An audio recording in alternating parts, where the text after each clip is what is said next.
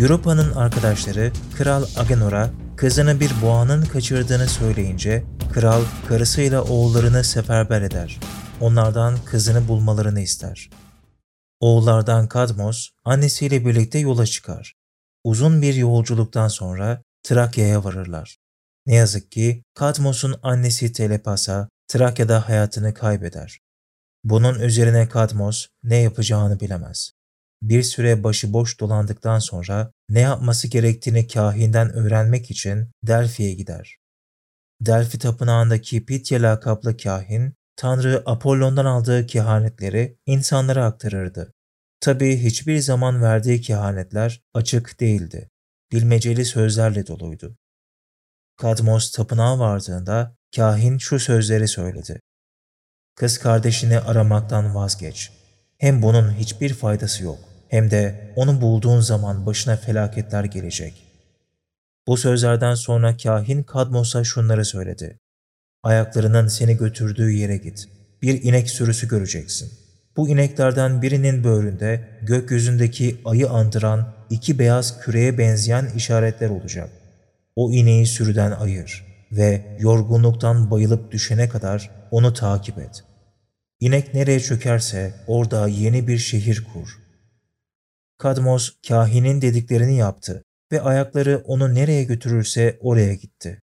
Yolda kahinin dediği gibi bir inek sürüsüyle karşılaştı. Aradığı inek hemen gözüne çarptı ve ineği takip etmeye başladı. Hayvanın en sonunda yürüyecek takati kalmadı ve inek Boyotya bölgesinde bir yerde yere yığıldı.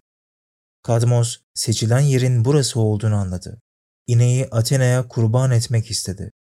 Kurban töreni için su gerekliydi.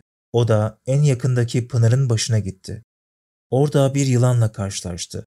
Bu yılan pınarı korumakla görevliydi. Kadmos yılanı öldürdü ve ihtiyacı kadar suyu aldı ve ineği kurban etti. Fakat bir sorun vardı. Bu pınarın adı Ares pınarıydı ve bu yılan da bizzat savaş tanrısı Ares tarafından pınara bekçi olarak yerleştirilmişti. Bunu bilen Athena hemen Kadmos'un yanında belirdi ve ona söyleyeceklerini derhal yapmasını emretti. Çabuk yılanın tüm dişlerini sök ve toprağa ek. Sanki birer tohummuş gibi etrafa saç onları. Kadmos söylenen şeyleri aynen yerine getirdi. Bunu yapınca topraktan birdenbire silahlı adamlar çıkıverdi. Hepsi dev gibi yabani adamlardı. Doğar doğmaz kavgaya tutuştular ve ölümüne yapılan bu kavga sonucu yalnız beşi sağ kaldı. Bunlar da Kadmos'a şehri kurmak için yardım ettiler. Kadmos onlara ekilmiş adamlar manasına gelen Spartoi adını verdi. Bu söylenceye göre savaşçılığıyla nam salmış Spartalıların ataları bu ekilmiş adamlardır. Ne var ki Kadmos, Ares'in kutsal koruyucusu olan yılanı öldürmüştü ve bu suçun cezasını çekmeliydi. Ceza olarak 7 yıl boyunca Tanrı'ya köle olarak hizmet etmek zorunda kaldı. Onun tarafını tutan tanrılar, özellikle Athena, ona Tebai bölgesinin hakimiyetini vermeyi düşündü.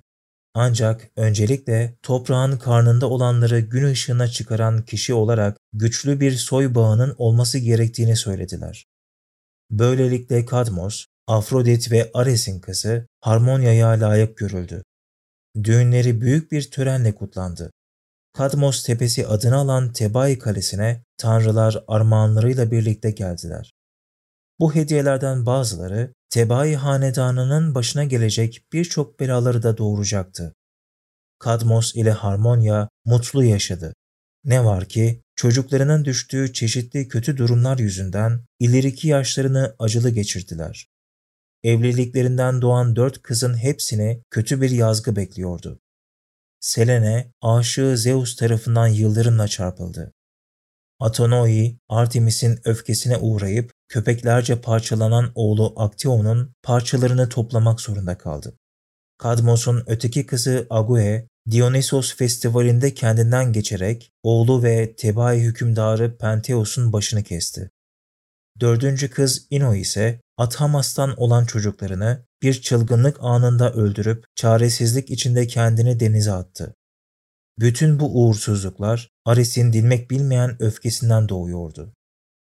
Oğulları Polidoros ise Tebai'de herhangi bir olay çıkmadan saltanat sürmesine karşın Kadmos ile Harmonya'nın sonu acıyla bitti. Yaşlandıklarında Zeus tarafından birer yılana dönüştürülüp kutsalların adasına gönderildiler.